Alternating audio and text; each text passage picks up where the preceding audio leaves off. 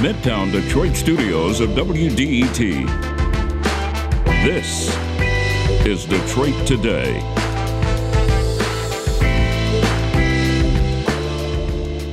After years in the suburbs, the Detroit Pistons may be ready to make a move back to downtown Detroit. How likely is that to happen? And what would the deal look like if it were to come through? We're going to talk about it with Bill Shea of Crane's Detroit Business. We'll also talk to him about Donald Trump's visit to Detroit and Donald Trump's taxes, which made news this weekend. We'll also talk about immigrants and the impact they have on cities around the country. It's all next on Detroit Today. But first, the news.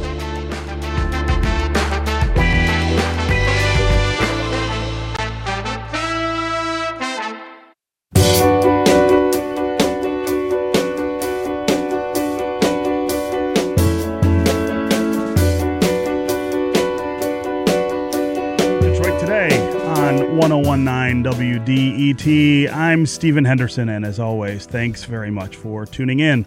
Big weekend in news this week, and I figured we'd start off the week talking about some of that news. I've got Bill Shea, a reporter with Crane's Detroit Business, frequent contributor here on Detroit Today, in the studio with me. Bill, welcome to the show. Thanks, ha- thanks Yeah. for having me. Uh, and a little later, we're going to talk about uh, immigrants and the impact they have on communities around the country. What happens to cities when they have large numbers of immigrants in them? Is that a good thing? Is that a bad thing? We've heard a lot about immigrants during the presidential election. A lot of things have been said about what what they do or what effect they have on American life and American culture. Uh, we're going to talk to two folks who are very close to the issue uh, and get, an, get a, a closer look at uh, what impact immigrants actually have when they come to cities here in America. Bill, uh, the big news, of course, I think uh, this weekend,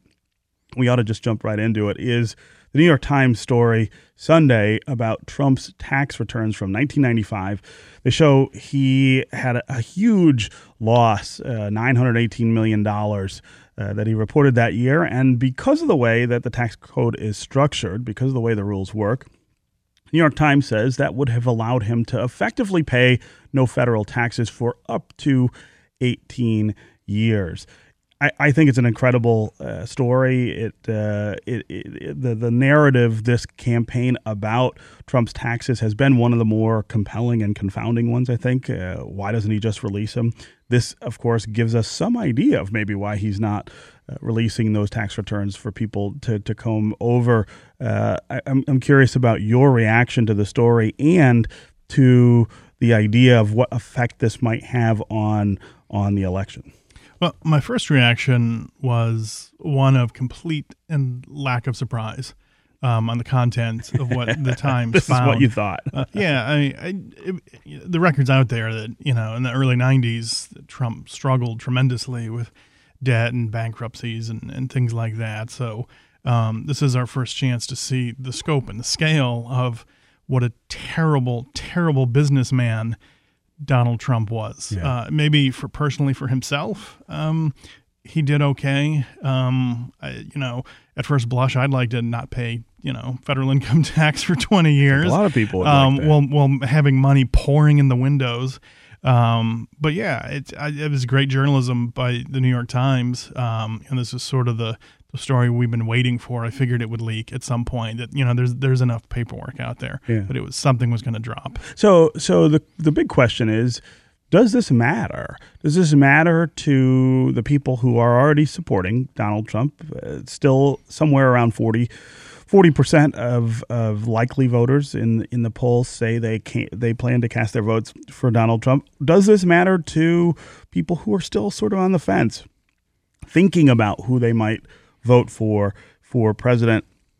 a lot of things that have happened during this campaign haven't had much effect, and and I think more than than any presidential contest in recent memory, the news seems detached from. Uh, the sort of decisive uh, actions that people are making. In other words, that people are deciding on things other than events like this. But this is a big one, and it sort of strikes at the heart of some of the things that Donald Trump has been saying. Donald Trump has been very critical of uh, investment bankers, for instance, who don't pay taxes, saying he wanted to raise their taxes so they could pay their fair share. Uh, he's also, uh, you know, again, danced around this whole issue of releasing his tax returns, which is something that most presidential candidates have done uh, in recent times. Does this does this sort of fall into a different category and therefore raise the specter of, you know, a, a major shift in the way that the campaign's going?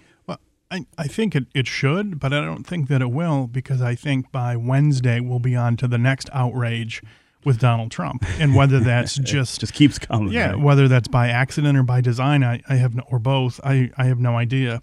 Um, whether the, the Times expose sways those last three undecided undecided voters, I, I don't know. I would hope that it would. Um, but you know, the the echo chamber that I hear from you know, the, the right side of the aisle is, you know, it just it shows he's a genius, a great businessman. Well, you know, it's cognitive dissonance because that same side is after the investment bankers or the illegal immigrants for not paying their taxes. Well, here's a guy not paying hundreds and hundreds of millions in ta- maybe billions in taxes over 20 years, and, and that he pays sales tax and other taxes is completely immaterial. This is federal income tax. Sure he's made it a point to hammer on people for that. Yeah. Uh, this is Detroit Today on 1019 WDET. I'm Stephen Henderson. My guest is Bill Shea, a reporter at Crane's Detroit Business. We're talking about the news over the weekend, uh, starting with Donald Trump and his tax returns. The New York Times published a tax return of his from 1995, shows he had massive losses in his business, uh, losses that would have entitled him, according to the New York Times, to not pay federal tax for about 18 years. What did you think of the story? What did you think of the New York Times doing the story? Perhaps risking some legal repercussion uh, for publishing somebody's tax return uh, without their consent. Uh, give us a call, join the conversation. also, uh, tell me whether you think there is something decisive about this information. Is there something about this that pushes the election or your decision in a different direction? 313 577 1019 is the number. You can also go to Facebook, the WDET page there, or go to Twitter and hashtag us at Detroit Today. Uh, we'll work your comments into the conversation. Again, the number is 313 577 1019. Bill, I want to talk to you about this legal issue uh, the Washington Post, as you pointed out before we went on air, had a story uh, originally that said that uh, the Times might face some legal trouble because of, of the publication of these tax returns. Uh, Dean Baquet, who's the editor of the New York Times, has been talking for weeks uh, in public about that potential legal risk and saying he was willing to take it uh, because of the news value of those tax returns uh, it turns out, though, that this may be sort of a tempest in a teapot, right? Yeah, it's uh, you know there's the federal law that that uh, says you're not supposed to publish federal income tax information. Well, the Times published, uh, I guess, what functionally is New York State income tax information that included federal information, so that doesn't fall under that federal statute. And and from everything I was reading over the weekend, you know, there are no state statutes that prevent publication of that information. But even if there were, this is a clear cut First Amendment case. This is you know someone running for the highest federal office in the land. You know this this would this wouldn't even get in front of a judge. I don't think at at any point. Yeah, yeah, and and uh, the you know the debate about uh, that though in journalism circles, I think, sort of hints at the debate that we've been having during this campaign about the job that that particularly the national media have been doing covering this campaign. There's been a lot of criticism of the New York Times, a lot of criticism of the Washington Post, the networks for supposedly not really aggressively covering this oddball campaign. I mean, even if you support Donald Trump, I think you have to admit that he's not a candidate like any other that we have seen. Uh, I think this weekend's story, which got a lot more attention than some of the other things uh, that the New York Times and the Post have done, this story really reminds people that there is there is an aggressive effort to, to cover him and to, to to let people know about all of the things that they might need to know before they vote. I actually think uh, they've been doing an exceptional job at the at the Post and the Times. Every week there has been a major sort of deep dive into a different facet of Donald Trump, uh, many fa- many facets of Hillary Clinton also have uh, have made news there. They really are rising to the occasion. It's it's it's sort of untrue or unfair, I think, to say they haven't. Yeah, no, I, I think you're absolutely right, but I, I think it's a case of you know how the public, the partisan public, consumes media now. When you know if this was 30 years ago, these stories like the the tax uh, expose over the weekend would be shattering to a campaign. But in the, the rise of the internet and digital age and social media, you know, as, as Trump stumbles from, from one outrage to the next, you know, we're, we're quickly on to the next thing. And, and people have become, you know, it's like Ohio State, Michigan. People are have carved out who they're going to root for, right. and that's going to be a lifelong, you know, blood feud. As you know, team Team Trump, Team Clinton. It doesn't matter what you know the, the media has to say what the report and what the facts are simply don't seem to matter to a lot of people. If Trump came out tomorrow and disputed gravity, millions of Americans, I fear, would be like, yep, gravity, it's a media myth. That's right. It doesn't really exist, it's all in our minds. Uh, let's go to the phones here. And again, if you want to join us in this conversation about Donald Trump, uh, and his tax returns. We're also going to talk uh, about the Pistons, the Detroit Pistons, and whether they may make a move back to downtown Detroit. The last time they played in downtown Detroit, I was, I think, six or seven years old. Uh, uh give us a call, 313 577 1019. That's 313 577 1019. Kelly in Lake Orion, welcome to Detroit today. Hi. Hey, go ahead. Oh, my question is, is who made the decision of that if you have a great loss, you don't have to pay taxes for the next 18 years? Uh, that's a that, that's a great question, Kelly. I don't know. Uh, I don't know speci- if you're asking specifically who. I mean, uh, the IRS, of course, uh, has has uh, some supervisory role over over those rules, but it's Congress that makes uh, the tax laws in this in this country, and with with the the say so of the of the president as well. Uh, the New York Times went to great lengths to explain, Bill, what this what this was. It really is not just the losses that he sustained that made this possible. It's it's the kind of business he was in, and it's because he's essentially a real estate uh, mogul that allowed him to do this. Yeah, it's the uh, you know the, the American business and real estate and, and corporate income tax laws are, are such a Byzantine, I'm not going to say mask because they're designed to be that way. They're sometimes the laws are intended to be confusing. You know, the lawyerly language. You know, look, just look at an SEC filing, and which I have to do almost every day of my job, and it's just a mind-numbing, you know, pile of lawyerly speak and deception and things like that. And the tax laws the same way. It's intended to be this way. They they were written by the wealthy for the wealthy to protect the wealthy. Now, sometimes there's very smart, wise things in there, um, and sometimes those those common sense, you know, tax laws exemptions get taken to these extremes that nobody expected at the time. I, I don't know when this particular law that allowed him to, to carry over these this loss into an exemption for a full generation um, I don't know who, who wrote that and when it was you know inserted into the tax code, but it's there. You know, he apparently legally took advantage of it. You know, I'm, I'm not an IRS auditor. I, I, I don't know um, if you know if everything is copacetic with everything, um, but he took advantage of it. And you know, some of the criticism aimed at him certainly you know needs to include that tax code. And that's the thing about Trump. He's not saying, hey, fix this law that I took advantage of. He's not saying that. He's going to keep that on the books. Um, like right. cognitive dissonance. Yeah. Yeah. I mean, this is somebody who's been critical of that tax code. Uh, and and according to this return, at least, has been as guilty as anybody of taking advantage of it. I, I mean, frankly, I think you'd find a lot of people in that in that uh, in that category. I mean, people don't necessarily go in and pay more taxes than they are supposed to. I think the problem here, though, is that you're talking about a presidential candidate who is critical of those things and critical of some of those people doing the same thing. Uh, Kelly, thanks very much uh, for that call. Let's go to Terry in Detroit. Terry, welcome to Hi. Detroit today. Hi, Stephen. Hey, good how morning. are you? I'm good. Hey, listen, I just want to point out the obvious here. It doesn't take a genius to run a business into the ground.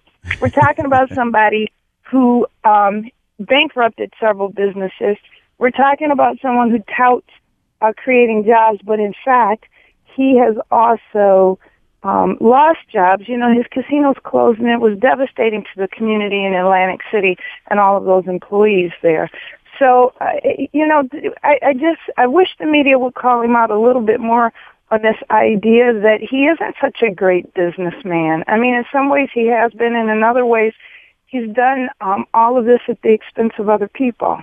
Yeah, yeah. No, I think that's that's becoming really obvious, and and uh, people seem to be uh, writing about it. But but I mean, there again, uh, Terry's sort of pointing out that. Uh, uh, that we haven't heard as much as maybe she would like to about it. Uh, Terry, thanks very much for the call.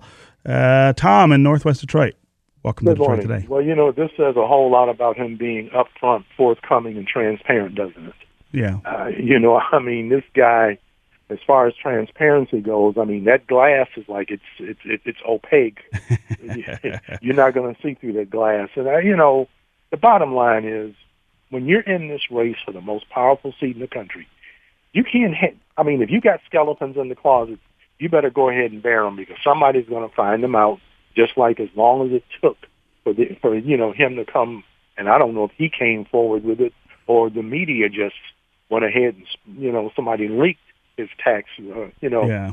I think it was. I think it was uh, given to the New York Times, uh, okay. not by him. Okay. So, yeah, okay. no, I think. I mean, I think you're right, Tom. Uh, there, there's some real questions about how forthcoming this this candidate is willing uh, to be. Thanks very much for that call, uh, Bill Shea. I think one of the things that that uh, the tax returns raise is what else is in there, right? I saw somebody talking this morning about this and saying uh, clearly what what is in the rest of his tax returns might even be worse.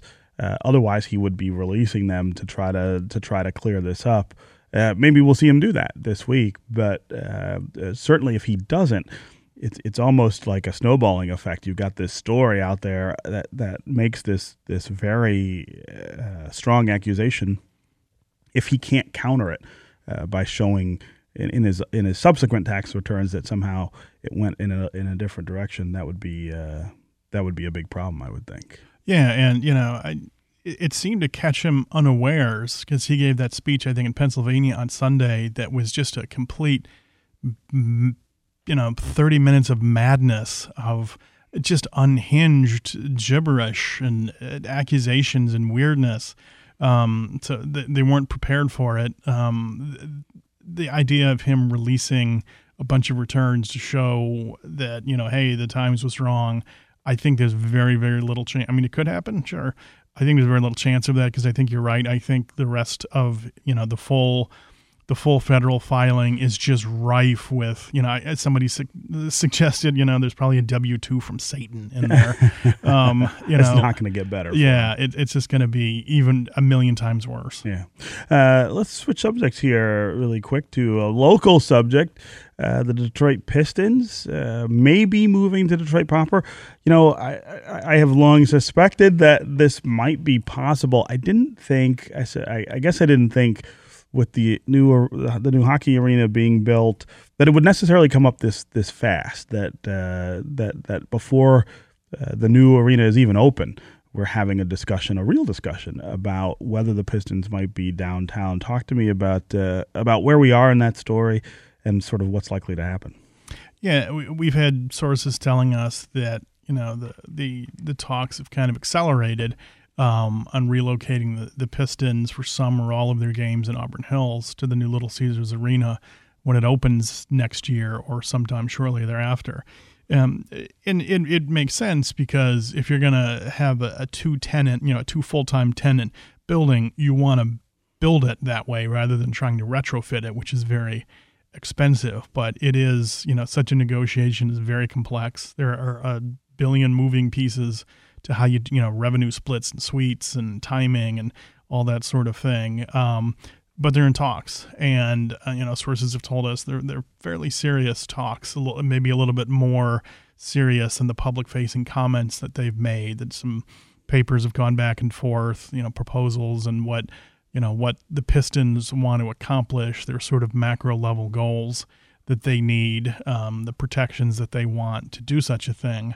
Um, so they're, they're definitely in accelerated talks about it. They may not be near a deal, but folks I've talked to said that deal could happen soon or it could happen in nine months. Yeah. You know, but it it may very well may happen. Yeah, and and uh, these talks are these separate from the entertainment packages that will be at the new arena and at the Palace. My understanding always was that that was sort of the the thing that lurks in the background is how you negotiate those two things uh, along with the sports team.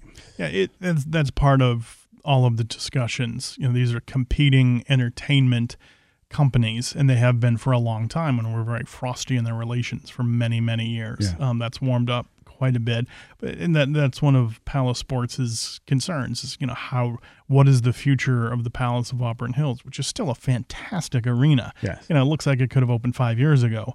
Um, and it was Tom Wilson, uh, who now runs Olympia Entertainment, is the guy that built that Who built facility that. for Bill Davidson in '88. Um, so that's one of the things that Tom Gores, as the Pistons owner, wants to. That's one of the things he needs satisfied is what is the value of the Palace going forward. You know, he's put almost fifty million dollars, he said, into renovations since buying it in 2011. Um, do you tear it down? Do you do you get the the concerts coming up there that can't play at Little Caesars because there's a Red Wings game or a, a Pistons game going on that night, so they need somewhere else to play, and there's Sure. there's no more Cobo, there's no more Joe Louis, so you got to go somewhere. So that's you know they got smart guys, uh, men or women, uh, in the room trying to figure these things out. Yeah. Uh, also, uh, there was news about the Ilitches uh, building a, yet another parking garage uh, to meet the economic development threshold they have for the new arena. I read that story and thought to myself, you know, all of the people who are super critical of the Ilitches for the way that they have done development downtown just would ju- jump all over a story like that. It seems to fall right into the what right into the wheelhouse of of those criticisms. Yeah, the uh, you know they're, building. I think it's a 500 space garage over near uh, Harry's Bar. It's basically on the the stadium, you know, the large footprint site, and there potentially could be some you know residential or mixed use with that. And there there's any project in sports today has the words mixed use development attached to it. That that's how you make it palatable to, Right. to everyone. Um, you know, none, none of that's surprising. Um, it's uh, I think a 24 million dollar project. Um, you know, they, they want people going to their hockey games and their their ice capades or whatever or, or Pistons games Yeah. um, that are happening there, and they want them living there and shopping there at their stores and bars and t-shirt shops and wherever else maybe. Yeah, I, and and I mean, I think you know, I mean, there are lots of reasons to be critical of the deal that was put together to to make this happen, and and I've not been shy about that criticism. At the same time, uh, there's no question that this will fundamentally change life in that part of the city, right where it is. I mean, there there's just going to be so much going on with this development. It really is not just an arena. There's all kinds of other stuff planned. There is housing that is slated to open uh, at the same time that the the stadium gets going. I think that's the first time we've done that here in the city of Detroit. It really is going to be different than what we've seen before. Yeah, if, if you love it or hate it, there's no denying this fundamentally is transformational for that area. Uh, how that plays out for the longtime residents of that area, how it plays out for those coming in from elsewhere, you know, uh, suburbanites or elsewhere in Michigan or out of the state who want to come be part of this. You know, businesses that want to come in. You know, we're talking about a, a Target and grocery stores and hotels. And, and this you're building a city within a city, and I, I've seen this happen before um, in in Columbus, Ohio. They they did something very similar, and it it transformed a, a sort of dead or decaying or r- rough area into a much more vibrant thing. Um, you know, and that's got benefits and it's got problems with it too. Yeah, yeah. Okay, Bill Shea, reporter with Cranes Detroit Business. As always, thanks for being with us on Detroit Today. Thanks for having me. All right. Uh, coming up next, we're going to talk about what cities in America seem most suited to housing refugees, immigrants, and what happens to those cities once immigrants are there. A lot of talk about that in the 2016 presidential election. We're going to have uh, some local experts unpack it for us. Stay with us on Detroit Today.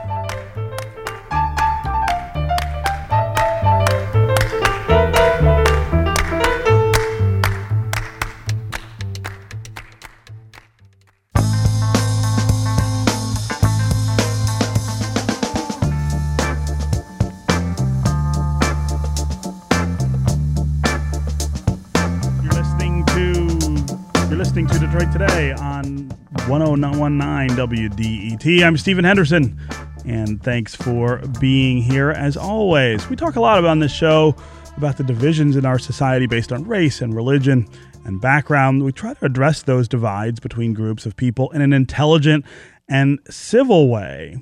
There's one group at the center of worldwide controversy, a group that transcends race, religion, and income. These are people who've been forced from their homes by unrest in their country. Whether it's Hungary or Pontiac, Michigan, people are arguing about whether to accept refugees into their community. Much of the discussion is about security, but we talk much less about what these refugees bring to communities when they are resettled. I read a story recently in a magazine called Quartz that talked about the best American cities for refugees and what qualities those cities share. I thought there was a really interesting list. One was good public transportation, another was a culture of volunteerism, another was a mosque in town, given the number of uh, Muslims who are caught up in uh, the refugee crises around the planet. Uh, another was a population that leans Democrat. And of course, that's a reference to the presidential campaign where we've seen Republican Donald Trump talk very disparagingly about the idea of refugees coming to the United States. Uh, also, an entrepreneurial ecosystem and chilly weather, as it turns out, uh, is one of the things that uh, makes a city more sort of appealing to refugees. Um, I wanted to talk about this subject today uh, and sort of unpack this a little bit. Talk about refugees in general uh, coming to the United States. What do you think about that? Uh, certainly, that is a topic that has been uh, on lots of people's minds throughout the presidential campaign. Again, Donald Trump has said over and over again that he would like to stop the flow of refugees into the United States. Hillary Clinton is much more welcoming of that idea. But I also want to talk about uh, what that looks like on a local level. What does that look like here in Southeast Michigan? Refugees, many from the Middle East, of course, are coming here to, to, to settle in because of the large population we already have from that part of the world. And what does that do here in Southeast Michigan? What does it look like? What is it like for those refugees? This also, by the way, has become a subject in political conversation locally. L. Brooks Patterson, the Oakland County executive, has said some really, really tough and aggressive things about refugees coming to Oakland County. His uh, his disdain for that idea. And of course, we want to hear from you uh, while we have this segment 313 577 1019. What do you think about the idea of refugees coming to Southeast Michigan? Should we be more welcoming of refugees than we are? Should we be doing things to help those refugees a little more than we do? Or are you afraid of the idea of welcoming refugees from other places? Do you think they pose a security risk to the United States and to Detroit? Again, 313 577 1019 is the number to join that conversation. And joining me now is Hassan Jaber. He is the CEO of Access, that's the Arab Community Center for Economic and Social Services here in Southeast Michigan, and Ashadi Martini. He's a senior Syria advisor at the Multi Faith Alliance for Syrian Refugees. Both of you, welcome to Detroit Today. Thank you, Stephen. Yeah, thank you for having us. Yeah, uh, uh, Hassan, I want to I want to start with you to talk about what the refugee picture looks like here in Southeast Michigan. Uh, I, certainly, if you if you watch the news or listen to the news or read the news, you get the sense that that uh, Metro Detroit is sort of a nexus for these arguments about refugees. We're having that argument, I think, a little more robustly here than we are in other places. Uh, but but what does it really look like up close? Is this uh, something that's happening in large numbers here, and what's the effect of uh, what's actually going on?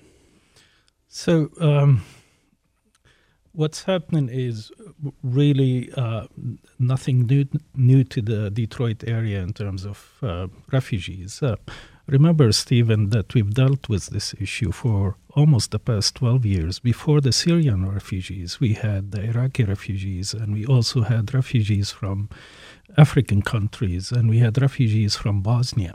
So uh, uh, uh, it's not a new issue for us, uh, and it continues. Um, uh, I think uh, Detroit is a a welcome place, welcoming place, and you mentioned the support services, and you, you mentioned the fact that Detroit is a welcoming community. The Detroit region is a welcoming community.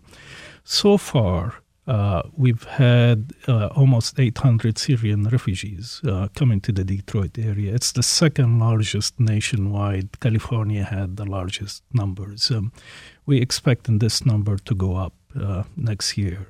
Um, there is a, a, a, strong infrastructure of support. There is a welcoming community. There is a need for refugees to be uh, to be uh, um, well received in Detroit. It's in the long run, it's a, it's a benefit for all of us. We've seen the experiences, we've seen the data, we've seen what happened before from the Vietnamese to uh, to the Jewish communities, to Italians, to everyone uh, who came before. These are, in the long run, uh, uh, are good investments in communities. Yeah, and uh, 800. That's uh, that's you said that's the second largest number in the country. Uh, where where are they where are they settling and uh, what are what are the support services for them that exist now? So they're settling in the in the Detroit metropolitan area all over uh, all over. Yeah and there are pockets of concentration, but these are not large pockets of of, uh, of concentration. Uh, and there are two types of support. There are these uh, refugee resettlement agencies that uh, uh, that take, takes care of the ne- immediate needs uh, of these refugees, from housing to trying to find jobs to enrolling kids in schools. Um, uh, and there are many community organizations on a volunteer basis uh, uh want to support uh, these refugees and we, they want to welcome these refugees. So you will see many volunteers transporting them. Transportation is an issue for us here in the Detroit metropolitan area. Uh, many are given furnitures and, and clothing and, and so forth. So th- there is a very healthy base of support yeah. uh, for these refugees. And, and, and Stephen, you'll find that these people are extremely appreciative. Uh, these refugees are extremely appre- appreciative of given a second chance, a, a given a chance to to uh, to have a uh, to have a better life for them. So th- these are wonderful uh, investments in in people, uh, and and in the long run, just to give you an example, there are more than 30,000 small businesses owned by immigrants in the Detroit region. Uh, it's, it's a net revenue uh, uh, and a net gain economically for our state. Yeah, I mean, these are businesses that, of course, not just they don't just contribute to the local exactly. economy; they employ people. Exactly. Uh, they they bring stability to to neighborhoods and communities. I mean, that's a very important mm. uh, dimension of of the immigration picture. And that's beside the moral issue Right, uh, right. That's totally separate from yeah. the idea that we ought to be mm. uh, looking to, to to refugee populations uh, as as people who need our help. Mm. Um, uh, Shadi Martini, your senior advisor. Uh, a senior Syria advisor at the Multi Faith Alliance for Syrian Refugees, but you also uh, I understand, are pretty close to the project in Pontiac uh, that was supposed to uh, uh supposed to help house refugees coming from Syria. That project has been uh, a target, a specific target of L. Brooks Patterson. He has talked about that. He's mentioned it many times uh, before. Recently, he said uh, some even tougher things about it. Uh, tell us about that project first, uh, and then tell us why uh, why we ought to be uh, doing something like that here in the metro area. Well, the project was an idea by uh, Syrians, Syrian Americans who live in Oakland County. And the idea was actually very interesting. They saw that there is a crisis that's affecting a lot of Syrians from the Middle East, and the administration was uh, going to resettle Syrians in the United States and they saw that uh, some communities are losing uh, populations. You know, we have some communities here in Pontiac, Detroit. You know, the populations is decreasing, not increasing. So they felt that it's a win-win situation by helping these communities, that local communities like Pontiac, that they have a connection to, to uh, redevelop uh, areas and like build, uh, you know, neighborhood by neighborhood, bring them back by open, you know, building new houses. That that of course that means uh, property tax that will help uh, schools, health system in the community. At the same time, helping Syrian refugees are going to be settled by the federal government. So they thought it was a win win situation for everyone that will benefit local communities and people who are in desperate need as yeah. refugees. Um, the, the, criticism that's been leveled is the idea it's, it's centered around security, the idea that somehow. Uh, if we create a, a, neighborhood or a community that's heavily populated with, with refugees from a place like Syria, that, that we increase the chances that we will be victims of terrorism here in, in Southeast Michigan. Uh, uh, talk about why that's either an accurate or an inaccurate assessment of things. Well, actually, the statistics uh, don't uh, support this narrative. Uh, first of all, the Cato Institute did uh, a study about the threat of being killed by terrorist act according to your visa status and they found out that to, be killed by a refugee uh, is the chances is one in 3.6 billion. And that's with a b. And the chances of being uh, killed by a fellow american native is one in 14 400 you know 14000 so the chances of being killed by your neighbor or next door is much much uh, higher than being killed by a refugee. And the statistics since uh, 9 11, uh, the US have uh, uh, resettled uh, more than 760,000 refugees. The cases that are related to, to terror is like less than 10. And all of them is something connected to um, like uh, financing or something like that. Nothing actionable. So refugees are really a very secure segments that are coming into the United States because the vetting process is so extensive. It takes about two years for a refugee to come here. So uh, the facts doesn't support this argument. And also, there's another anxiety, not only a security anxiety. I think there's an economic anxiety for some communities, sure. which is very important. And of course, that's also the facts doesn't support this anxiety. The International Rescue Committee, which is a resettlement uh, agency, uh, reports that uh, 85% of refugees is, uh, are working after 180 days. So refugees tend to uh, find work uh, very fast and are contributors to to society in taxes. And of course, like I've mentioned, if they had a chance to own a home and property tax, that will support our uh, social network. Yeah. Uh, this is Detroit Today on 1019 WDET. I'm Stephen Henderson. My guests are Hassan Jaber, uh, CEO of Access, the Arab Community Center for Economic and Social Services here in Southeast Michigan, and Shadi Martini, uh, Senior Syria Advisor at the Multi Faith Alliance for Syrian Refugees. We are talking about the idea of refugees relocating here in the United States and specifically here in Southeast Michigan.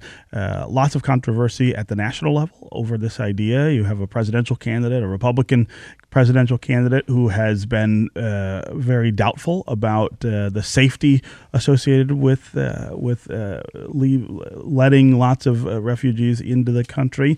Even locally, we have had uh, our debates about this issue. give us a call and talk to us about what you think about refugees relocating here in Southeast Michigan.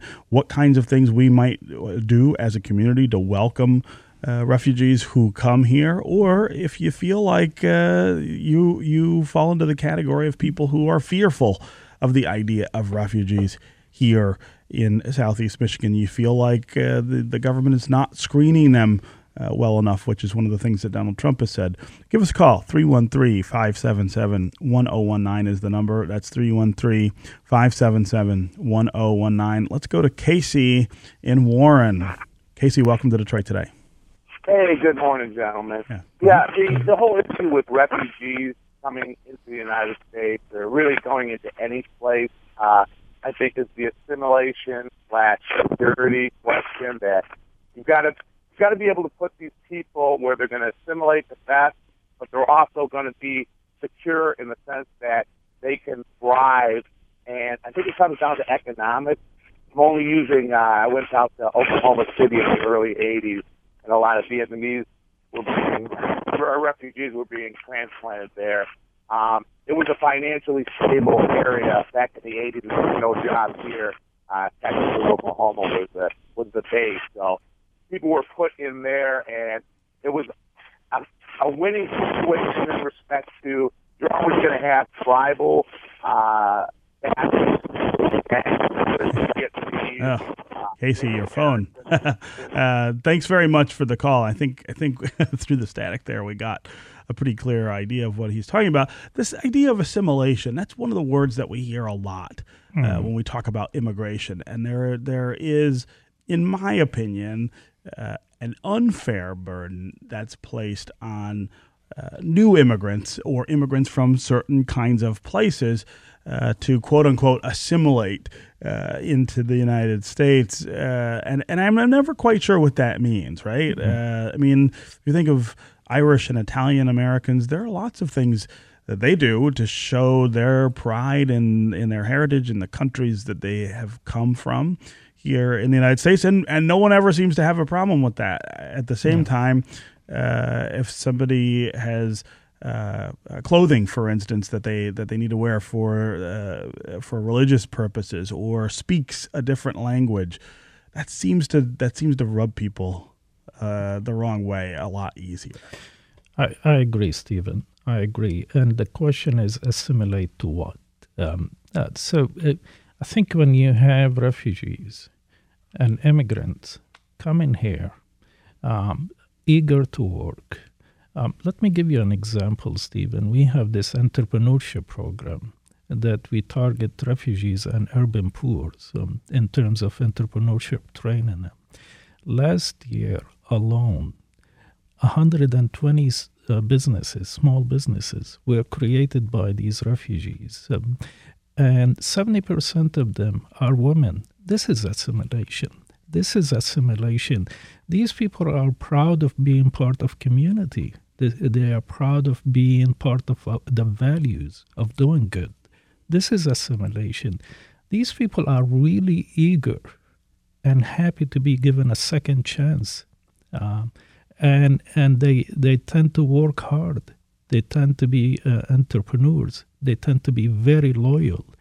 These are the values of uh, that, that these people come with. Yeah, yeah.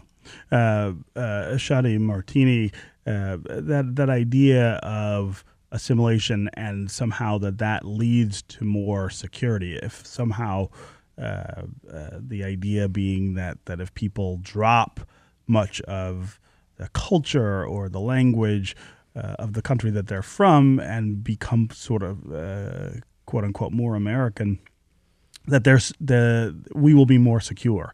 That's an, again, that's an odd. It's an odd sort of logical assumption, or maybe an illogical assumption. There, I think.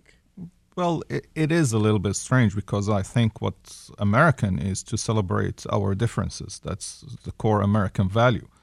And uh, of course, uh, when you look at, uh, for instance, the Syrian community, which is uh, much talked about, and it's already in the United States. You have uh, about probably 180,000 Syrian Americans, and uh, they, the probably a lot of people don't notice them, especially here in Metro Detroit. They are your uh, physician, your next door neighbor. That means that they are uh, as American as uh, any other American out here, you know. And even statistics, you know, the the median income for Syrian um, families is sixty-two thousand dollars. So it's it's uh, like in the norm, like any American American family. But uh, all communities celebrate their heritage, and I think that's a healthy thing. It's not a bad thing. And uh, you know, when the Irish celebrate St. Patrick's Day. That's that's a nice thing, you Right. know. That's, that's not a bad thing. I don't one think. feels threatened. by that. Yeah, and uh, the other day I saw a Sikh uh, bikers uh, group that goes around uh, with the turbans. That's that's a nice thing. That's a healthy thing. You know, they're mixing a, uh, an American thing like driving your bike across the country with your heritage of being uh, from the Sikh community. So I think that's uh, enriching our uh, communities, and I think that.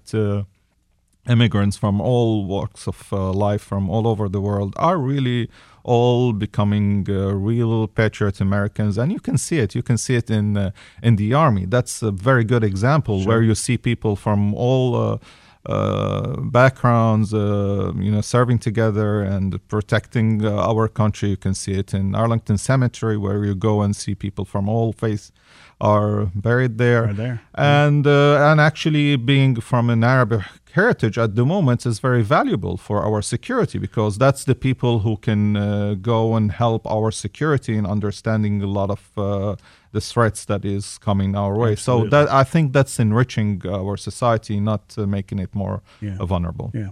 All right. When we uh, come back, we're going to continue our conversation about refugees here in the United States, here in Southeast Michigan. Uh, stay with us and stay with us on the phones 313 577 1019. We'll be right back on Detroit Today.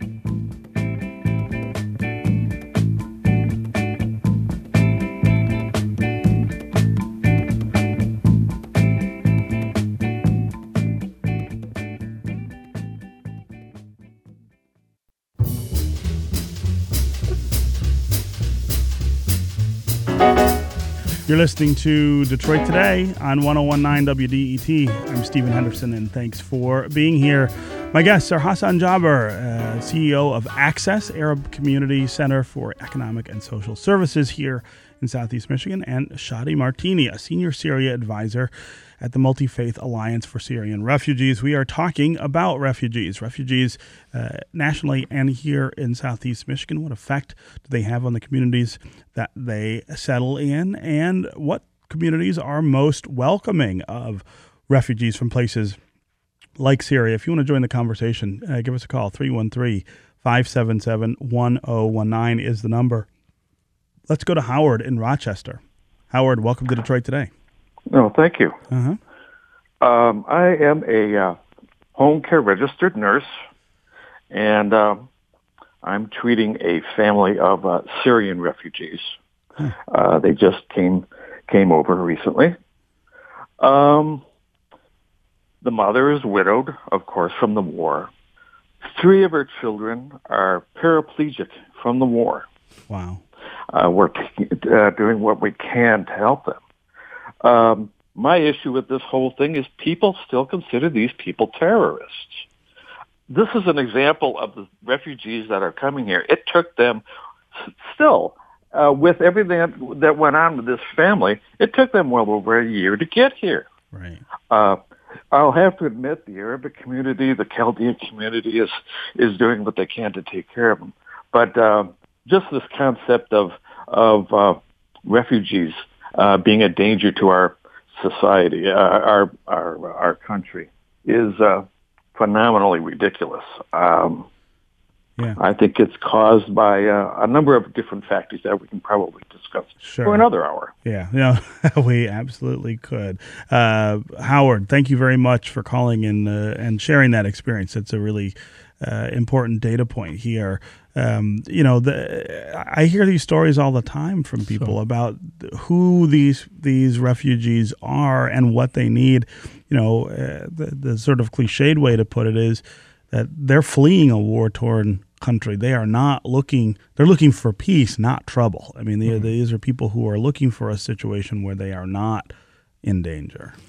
Uh, first, um, Howard, thank you for for caring for these people, and and, and for the comment. And and you're absolutely right, Stephen. Uh, uh, overwhelming majority of these refugees are women and children, and and these people really go through a, a very intense vetting process to come here. And like Shadi said, the the narrative of them being a risk is not supported by statistics and data. Um, the other thing is, we really need to be careful from looking as a society at every problem we face from a race perspective. Yeah, yeah, and that, that has a lot to do with this, right? Exactly. Uh, I mean, it, it- this is about where they're from and what they look like, what religion Exactly. they may practice, uh, as much as anything else. Well, yeah, actually, first, yeah, I'd like to thank you, Howard, for what you're doing. It's uh, it's really amazing what you're doing. Yes, exact. Eighty percent. Let's be specific. Eighty percent of refugees are women and children. And the other thing that people need to understand about refugees, refugees are people who are fleeing war. Yeah. So they are a different segment of society. You can find your, uh, a professor, a college professor, a judge. You can find a plumber. You can find a teacher. You can find everyone is a refugee. It's like a flood victim. It's like an earthquake that happens to a country. Everyone loses their home, regardless of their status in their uh, community. That's what refugees are. And actually, refugees, for instance, let's talk about Syrian specific. People think that refugees are sitting in camps waiting to be resettled. That's not the case. 90% of refugees are sitting outside the camp system. It's, they are called urban refugees. Yes. Most of them are not allowed to work in their, in their countries, so they are really desperate for our help. And I think that's the safest way that you can bring anyone into the United States. So, um, again, the narrative of uh, terror is not valid. The other issue that is very deceiving that somehow if you refuse in one county or one state to accept refugees, that will happen. It's Yeah. a federal program. Right. That's right. So anyway, if you refuse, We can't it- really Yeah, do anything about yes. that. So if you refuse, uh, let's talk about uh, even uh, borders. You know, Canada have accepted uh, more than twenty-five thousand Syrian Yeah. refugees. What are we going to do to build a, a fence along Canadian border? That's also Yeah. things that's not going to happen. Okay, Hassan Jaber, CEO of Access, Shadi Martini, Senior Syria Advisor at the Multi Faith Alliance for Syrian Refugees. Thank you both for being here on Detroit Today. All right, that's going to do it for me. I'll be back tomorrow. Hope you will too. This is 1019 WDET Detroit, Wayne State's public radio station.